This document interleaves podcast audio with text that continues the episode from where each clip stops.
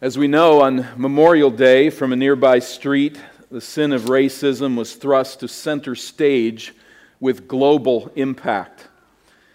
The flashpoint was the graphic recording of the inhumane treatment of a black man struggling to breathe under the knee of a white police officer. And yesterday, we celebrated the 244th anniversary of our nation's independence. In the intervening weeks between these national summer holidays, we've witnessed a level of societal upheaval that I'm not sure that we've seen for half a century. As a Christian man today, speaking to a Christian church, we realize that this tumultuous response finds many roots in the soil of unredeemed hearts. Human depravity feeds so many of the self righteous accusations that we hear. The self assured declarations, the violent demonstrations and solutions that defy logic and so often simply scoff at God. But the gospel preaching church is no mere spectator to this depravity. We are fast becoming one of its targets.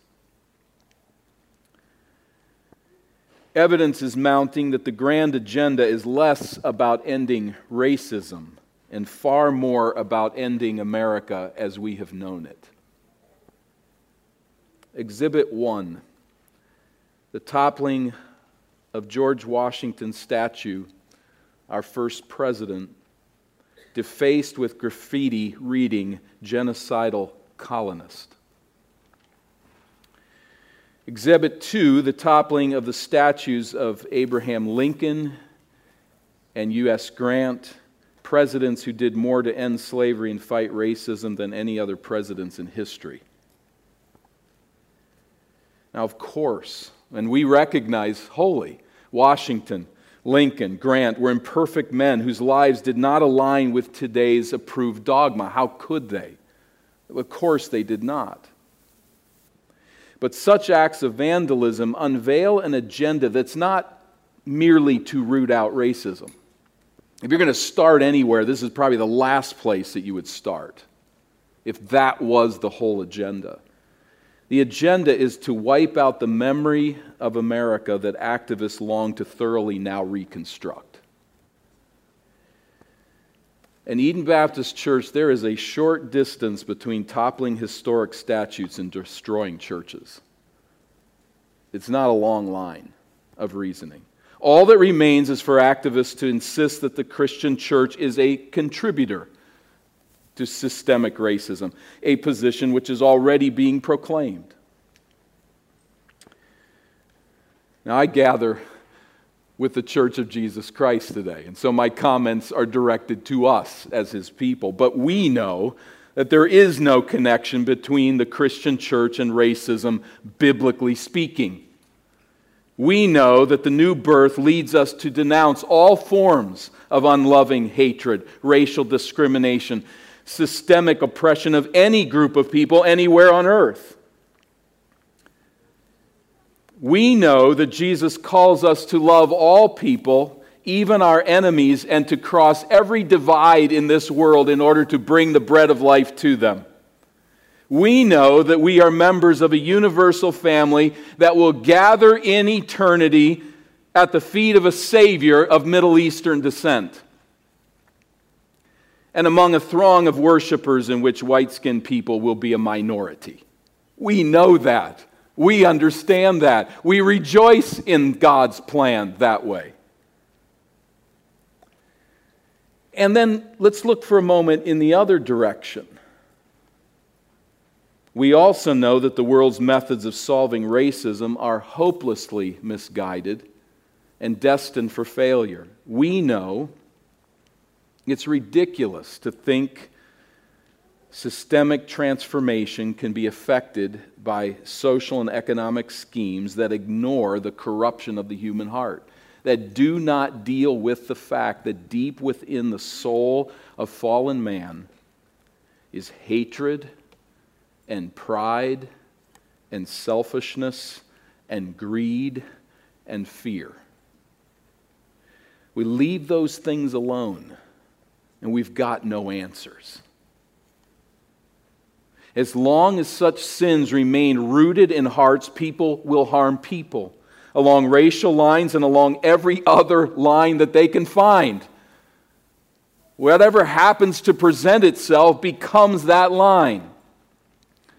When race is an issue, when race is not an issue, because there is hatred that is deeply rooted in the heart. We know Ephesians 4 and verse 18. We identify with Ephesians 4 and verse 18 because we were there. We understand that the lost are darkened in their understanding, alienated from the life of God because of the ignorance that is in them due to the hardness of the heart. What hardened hearts need is to become soft. And only the new birth can soften the heart and transform the soul. And every other method will ultimately fail. We know this. But the question I'd like to chase here today is how should we respond as God's people to a world alienated from Him and a world that seems, in our world, increasingly hostile to the church? We face nothing like our brothers and sisters in other parts of the country, other parts of the world, I should say.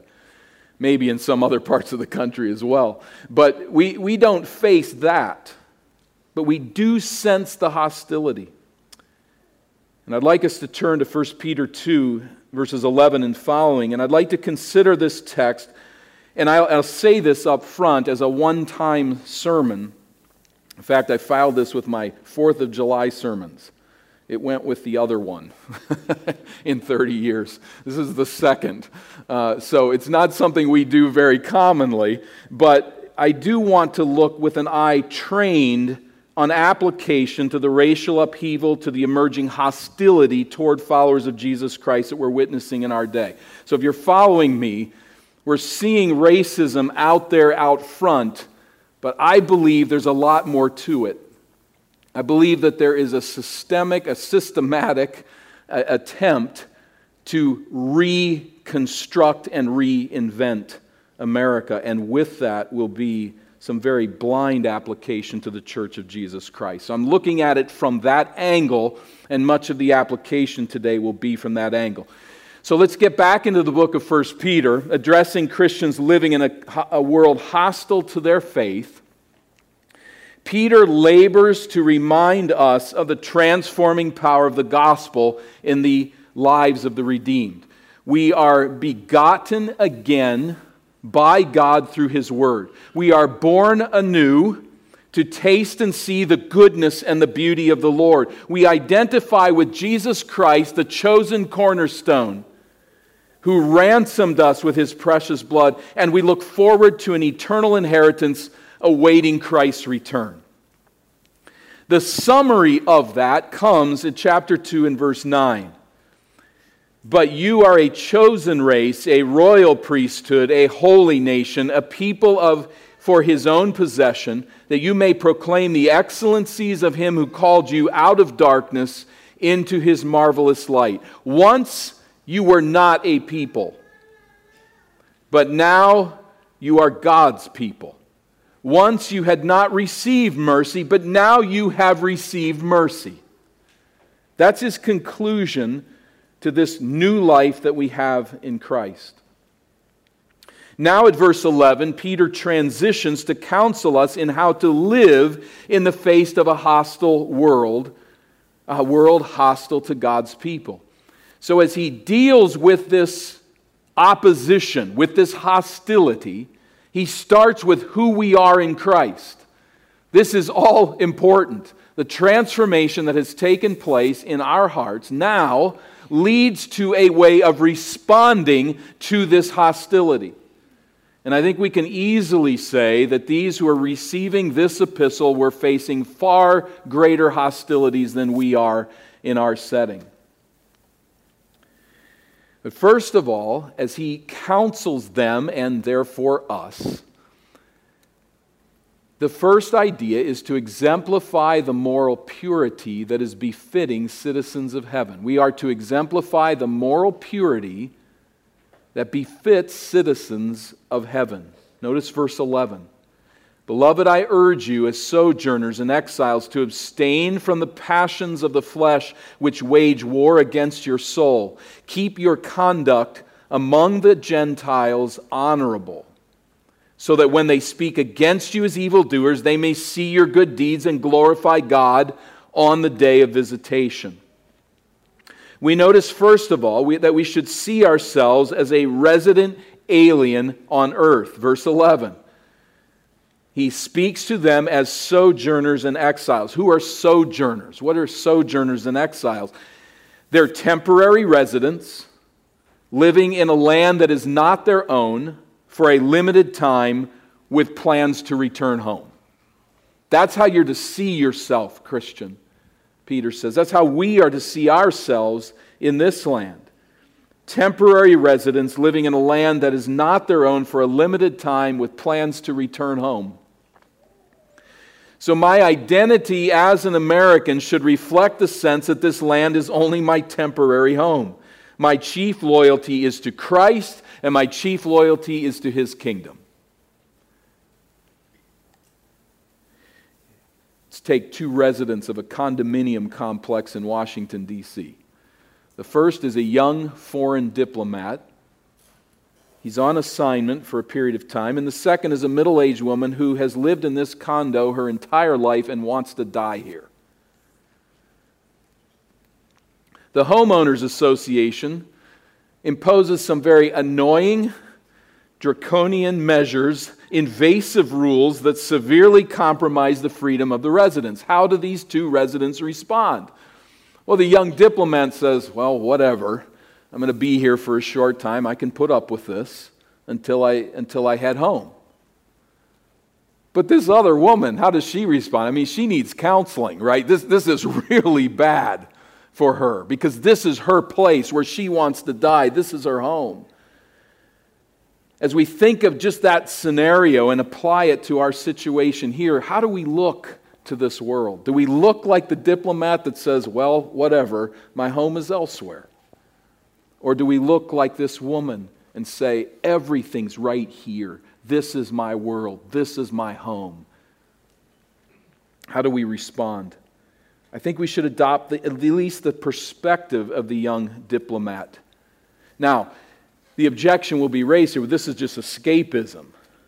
You're calling people to abandon their country, to not fight racism and, or any other problem in, this, in your nation. That's, that's what this reasoning is leading us to.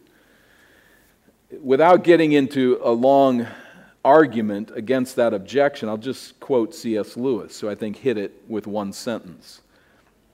Because we love something else more than this world, we love even this world better than those who know no other. It is by knowing the world to come, it is by knowing the risen Christ and knowing that heaven is our home. It's by knowing that that we love this world the way it should be loved.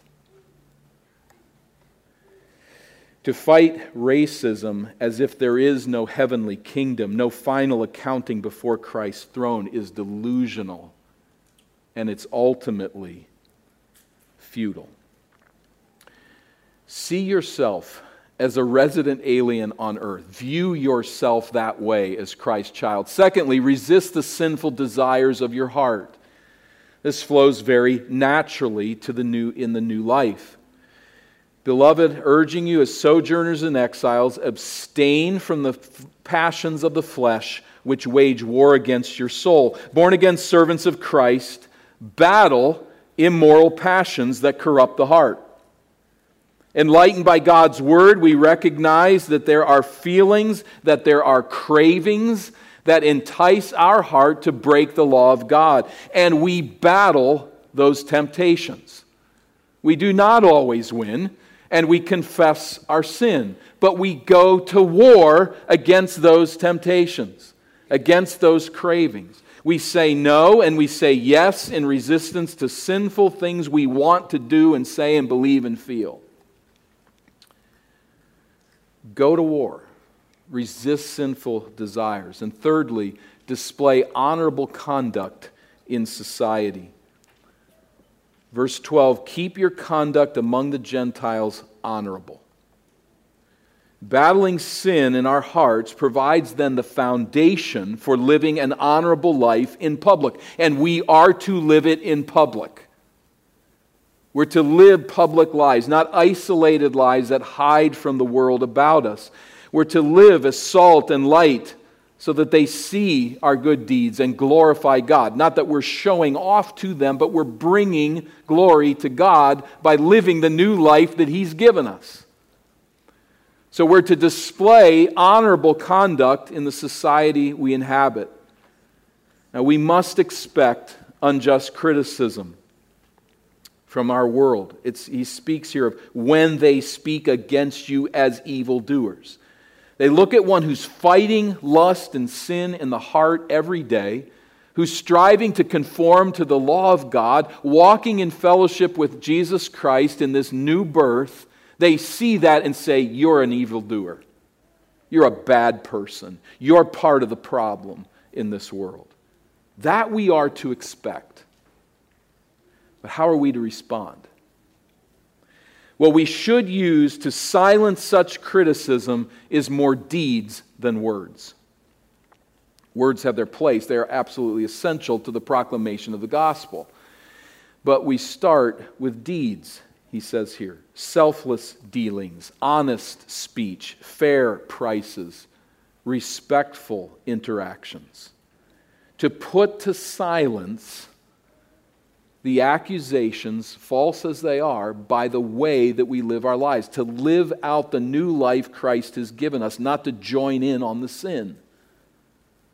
So while unbelievers may accuse us of contributing to systemic racism, let's come back to that pointed application. They should also be able to come in among us as a church and to see the warmest of welcomes to ethnic minorities. They should witness the unifying power of the gospel in the display of racial harmony. They should see a body of believers working cross culturally throughout the world to serve a kingdom that's not of this world. And they should see in our love for one another across every relational divide the beauty of Christ's blood bought household of faith. So, critical, quick critical judgment brought into the assembly, brought into the life of a Christian family, soon gets quieted by what they see. This is the point when Peter says that they will see your good deeds.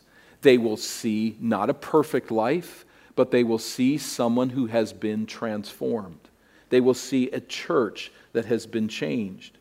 So, keeping your conduct honorable, so that when they speak against you as evildoers, they may see your good deeds and glorify God on the day of visitation.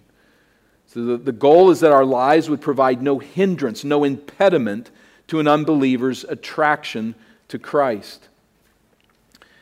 You see, this day of visitation, that is the day that it dawns on an unbeliever that Jesus is Lord and Savior, that his gift of salvation is now mine, that I have become part of his family. On that day of visitation, they're not hindered by looking at the way we talk, the way we live our lives,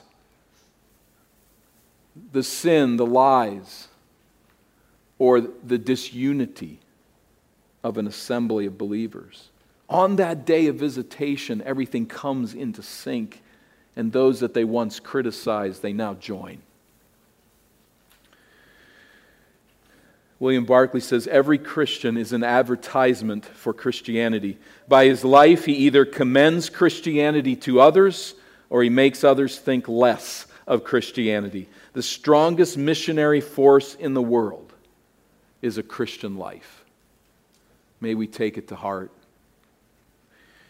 At verse 13, there is a shift in focus, and Peter calls his followers as the Spirit calls us today to honor the governing authorities as citizens of earth. We're to exemplify the moral purity befitting citizens of heaven. While living here, we're to honor the governing authorities. Verse 13 Be subject for the Lord's sake to every human institution whether it be to the emperor as supreme or to governors as sent by them to punish those who do evil and to praise those who do good. Be subject for the Lord's sake to every human institution. This refers to the rule of law. God instituted the rule of law, and that rule is embodied in the legal structures and the policing efforts of a society. Now, notice here that it is for the Lord's sake, not because they're so perfect or they do everything right, but it is for the Lord's sake that we are to honor the laws and the law enforcers of our land. Whether the emperor, governors, sent to punish those who do evil and praise those who do good. This is at least the intention in every nation under the sun, authorities punish those who do good and praise those who do evil to varying degrees. But under common grace, this is more the exception than the rule. Even nations who systematically oppress Christians, and we have missionaries in such nations, and we have visited such nations, and in those nations, against Christianity in their very laws and rules, they nonetheless prosecute murderers and robbers and human traffickers and illicit drug dealers and the like. They seek to oppose what is wrong. And under the common grace of God, they generally get it right. They stop a lot of sin.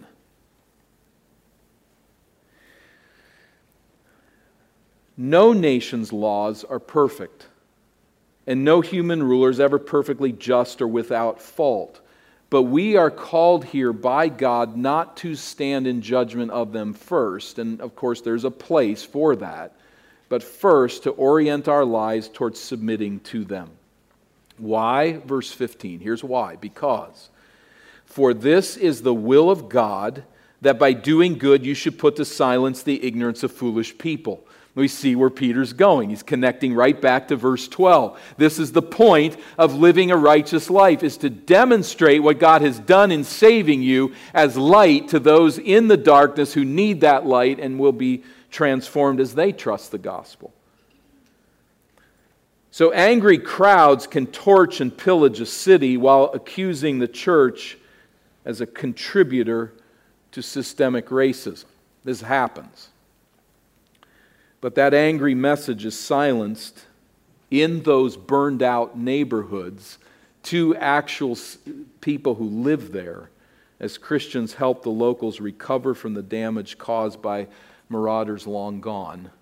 As prayers are lifted and support is passed on, it is silence when our neighbors see us blessing our families and building up our neighborhoods and obeying the law many critics can come out and say anything that they want, but in the trenches of life, in the neighborhoods where we live, slowly over time, people say, by the grace of God, there is a beautiful life. There is a family, there is a couple, there is a single adult that shines the light of Christ. I got no time for Christianity. I despise so much of its history and what it's about, but I can't argue with that family. I can't argue with that church. Those are good people.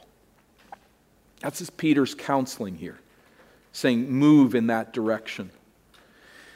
Again, there's no police force that is perfect, and there is no place in any police force for unfair treatment of any minority group anywhere on earth. Nor is there any place for any Christian to oppose, resist, and disrespect law enforcement. So, no police force is without need of improvement. In fact, I wonder if there isn't some interesting help here that they praise those who do good. Perhaps there's some growth that could take place among police in our day, in our setting, the way that we're structured to spend more time praising those who do good. But that being said, we must recognize that police officers are sent by God to punish those who do evil, and that is a gift.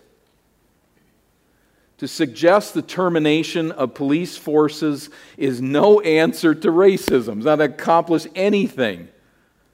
It is defiance of God, what it is ultimately. And I don't mean by that that a police force must look the way it does.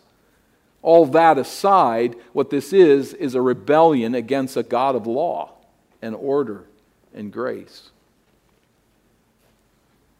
So to suggest the termination of police forces is really defiance of God that will lead to more human suffering, not less. So we should applaud movement toward improved and just policing in our communities. Why would we not be behind that? Of course, we're behind that all the time as the followers of Christ.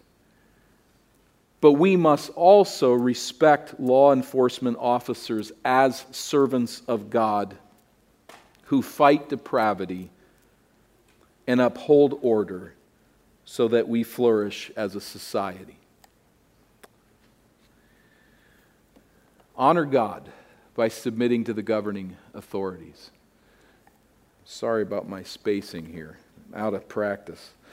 But serve God by freely doing good to all. That's the last point there, 16 and 17. Serve God by freely doing good to all. We see this, verse 16. Live as people who are free not using your freedom as a cover up for evil, but living as servants of God.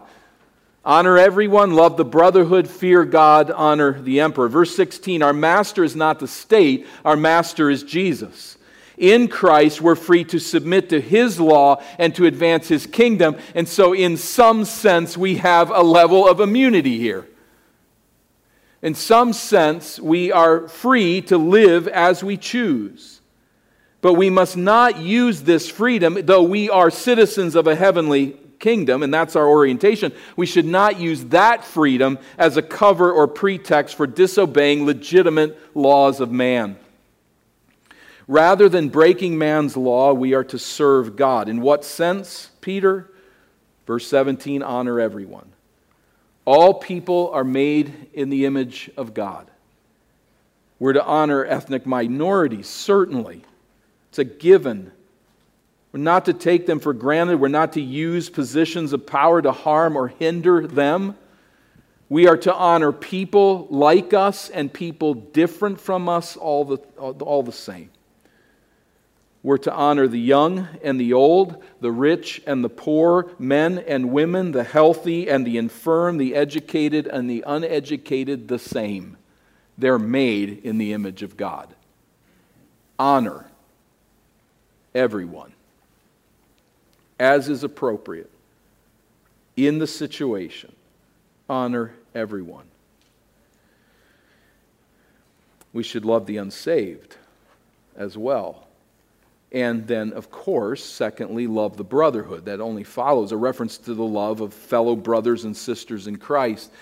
To fear God to know that He sees all that we do, that we must stand someday before His throne, that His will is ultimate, and that fearing man is thus utter folly. Fear God first, and all else will fall together. And honor the emperor, who was not, by the way, a nice guy, was not a moral, upright, standing citizen of the Roman Empire. But he was in that place for now and God put him there. So honor him that way. All of it connected to this phrase in verse 13 for the Lord's sake. Not because it's your political party, not because you agree with the policy, not because the person lives a charactered life. For the sake of the Lord, for the glory of his name, for the cause of the gospel, honor the emperor.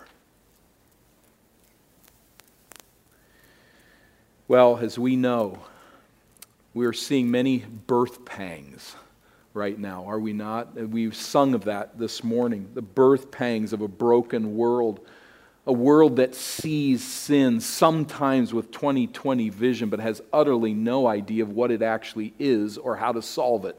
The diagnosis is wrong, and so the solution is wrong.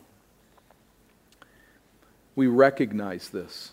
and We see the nations raging against Christ. Knowingly or unknowingly, they do. The New York City Council, I think this week, I read it six times, so I think it's right. So forgive me if I'm wrong, but they, they want to take $1 billion from the police. Well, that'll solve racism right there. You know, that'll just take care of it like that. Just take a billion dollars away. I think that's the number. We see this autonomous zone on the other coast. No need for police, no need for the rule of law here until they started tallying the rapes, what was being stolen, and finally gave up when two teenagers were murdered. It's just, it's, it's utter insanity. And we know this. We see the birth pangs, the broken world of the calls to tear down the white Jesus statues. And I say, well, have at it. They don't mean anything to us. He didn't probably look like that at all, and they're usually in churches that we don't care if they lose their statues. I, am being facetious. We shouldn't be damaging property, but I, who cares about a white Jesus? But we understand what's behind that. It's not a white Jesus, it's Jesus. That's the offense. And that's the concern that we have as those ties begin to be drawn and people with clouded minds, not understanding what we know that we reviewed over and again this morning, not knowing what we know, draw these false conclusions. And I think we should prepare for that. And how should we live? Here it is in this outline before you. It isn't some other thing now that we come up with as American Christians that's brand new. We are suffering with the cause of Christ as his followers have for 2,000 years. And here's how we move forward we live a Christian life and we cling to Christ. We say with the song that we've sung, the soul that on Jesus hath leaned for repose. Says the Lord, I will not, I will not desert to his foes. That soul, though all hell should endeavor to shake, I will never, never forsake. That's our hope. That's our citizenship. That's our mission to live out the life of Christ faithfully a lot of times it's going to mean we keep our mouths quiet, and a lot of times it's going to mean we speak. But we keep our heads down with our eyes focused ultimately on the end, not on this broken world. How do we pursue? Beloved, here it is. I urge you, as sojourners and exiles, Abstain from the passions of the flesh, which war against your soul.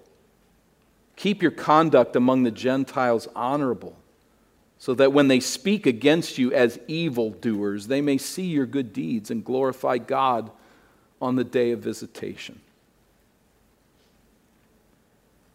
Be subject for the Lord's sake to every human institution whether it be to the emperor as supreme or to governors as sent by him, to punish those who do evil and to praise those who do good. For this is the will of God, that by doing good you should put to silence the ignorance of foolish people.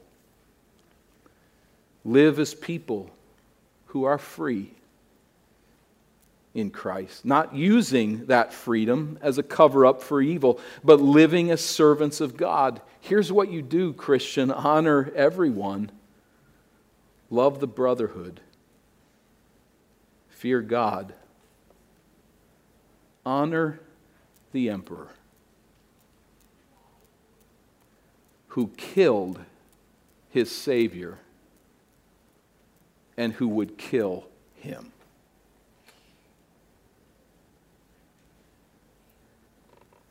We can't do this if we're not citizens of another home. But Peter was. He is there. And through the Spirit, his words come to us. Live the life of Christ faithfully. Father, we thank you for this word. I pray that we'd be faithful to it. There's a lot we don't understand that we don't know. May we not join our voices with the proud who think they have everything figured out. But Father, we do thank you for this word that is so stabilizing. We thank you for an apostle who gave his life for the cause of Christ and knew that it wasn't about him. It was about the message of that gospel and who adorned it to the very end of his life. We praise you and we exalt together in the work that you did in Peter's life to transform him and to keep him faithful to the end, never denying you again. Lord, may we not deny you. May we not deny you by looking at this world's trials in a wrong way or seeking to pursue solutions that are going to do no more than swirl around and accomplish nothing. May we not be critical of those blinded by sin who concoct the craziest of ideas, knowing, Lord, that they don't have a Lord but themselves, or some false God that's destroying their soul. May we announce the message of Jesus crucified and risen, where justice was served at the cross, where reconciliation has been won, and where there is the only answer to the reconciliation of enemies and of people different from one another. Lord, we rejoice at the unity of the body of Christ. We celebrate it today, and I pray that you would deepen and grow our capacities to reach across every divide and to bring the gospel of Christ to bear in the lives of all that we meet. If all they do is see us, but we're given freedom that they would hear us and that we would announce this reconciling glory. In the name of our Savior, we pray. Amen.